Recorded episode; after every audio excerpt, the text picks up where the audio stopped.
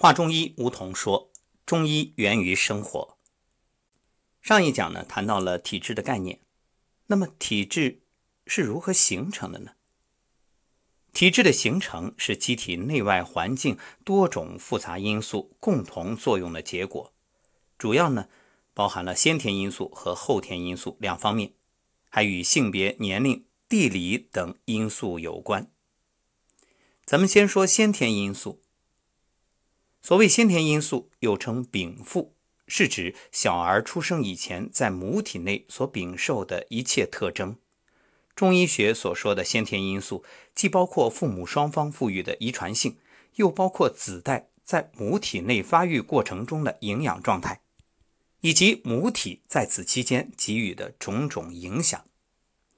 所以你看啊，对于教育孩子有一个说法，其实以前我是不认同的，什么别让孩子输在起跑线上，好像以此就作为给孩子报各种补习班的依据，家长自身有一种焦虑，似乎不给孩子报班吧，孩子就会不如别人，那越想越怕，越担忧。不过现在我对这句话有了不同的理解，我说别让孩子输在起跑线上，对不对？对，但不是很多人所理解的说一定要让孩子去苦学习，好像加重课业负担，甚至连课外包括假期的时间都被用来学习，剥夺了孩子玩的自由。事实上别让孩子输在起跑线上，恰恰是说要让孩子从母体里就接受营养和各种良好的熏陶。比如这里所说的一方面是有形的营养，就是母体所给予孩子的营养，当然这不仅是胎儿状态，也包含了母乳期。曾经有一位听友就问我说，孩子身上起疹子什么原因？我就问他，你给孩子吃什么呀？他说我现在一直就是喂母乳啊，别的什么都没吃。我说好，那就是你自己的问题，你最近吃了什么？后来他说哦，我吃了海鲜，吃了什么什么什么。我说对，问题就出在这儿，你吃的东西形成血液，而乳汁又是血液里面最精华的部分，所以你说那婴儿出问题肯定是母体的问题啊。另外这里还有一个概念，就是母体在孕育胎儿期间给予的种种影响，这就是胎教的意义。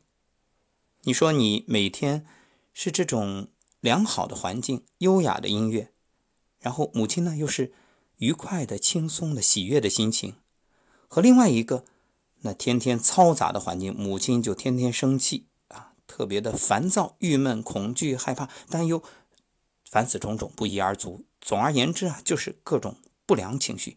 那你说这两个孩子他出生能一样吗？完全不一样。有人说呢，只和母亲有关系吗？不，父亲也有。父亲的元气盛衰、营养状况、生活方式、精神因素也都直接影响着父精的质量。我们说这个胎儿它就是靠父精母血嘛孕育，从而也会影响子代禀赋的强弱。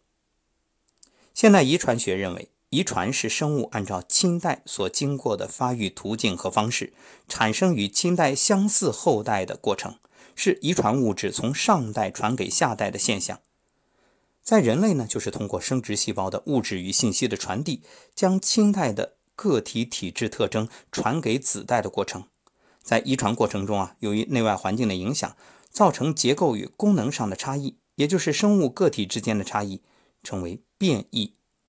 可以说啊，遗传中有变异，变异中有遗传，两者既是矛盾对立，又是统一不可分割的。中医学的先天因素就涵盖了这两方面的内容。那么先天因素在体质形成中有什么作用呢？先天因素是体质形成的基础，是人体体质强弱的前提。在生命形成的过程中，男主阳湿，女主阴受，男女构精，胎孕乃成。父母生殖之精气的盛衰，决定着子代禀赋的厚薄强弱，从而影响子代的体质。子代的形体始于父母，父母的体质是子代体质的基础，父母体质的强弱使子代禀赋有厚薄之分，表现出体质的差异。诸如身体强弱、肥瘦、刚柔、长短、肤色，乃至先天性生理缺陷和遗传性疾病，如鸡胸、龟背、癫痫、哮喘、杨梅疮等。所谓杨梅疮就是梅毒。在体质形成过程中，先天因素起着决定性的作用。先天因素，人体的遗传性状，是身心发展的前提条件，对于人的智力和体力的发展，对于人体体质的强弱具有重大影响。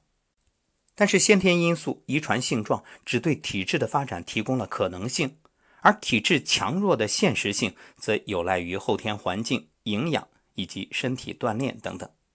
下一讲我们接着来谈谈后天因素。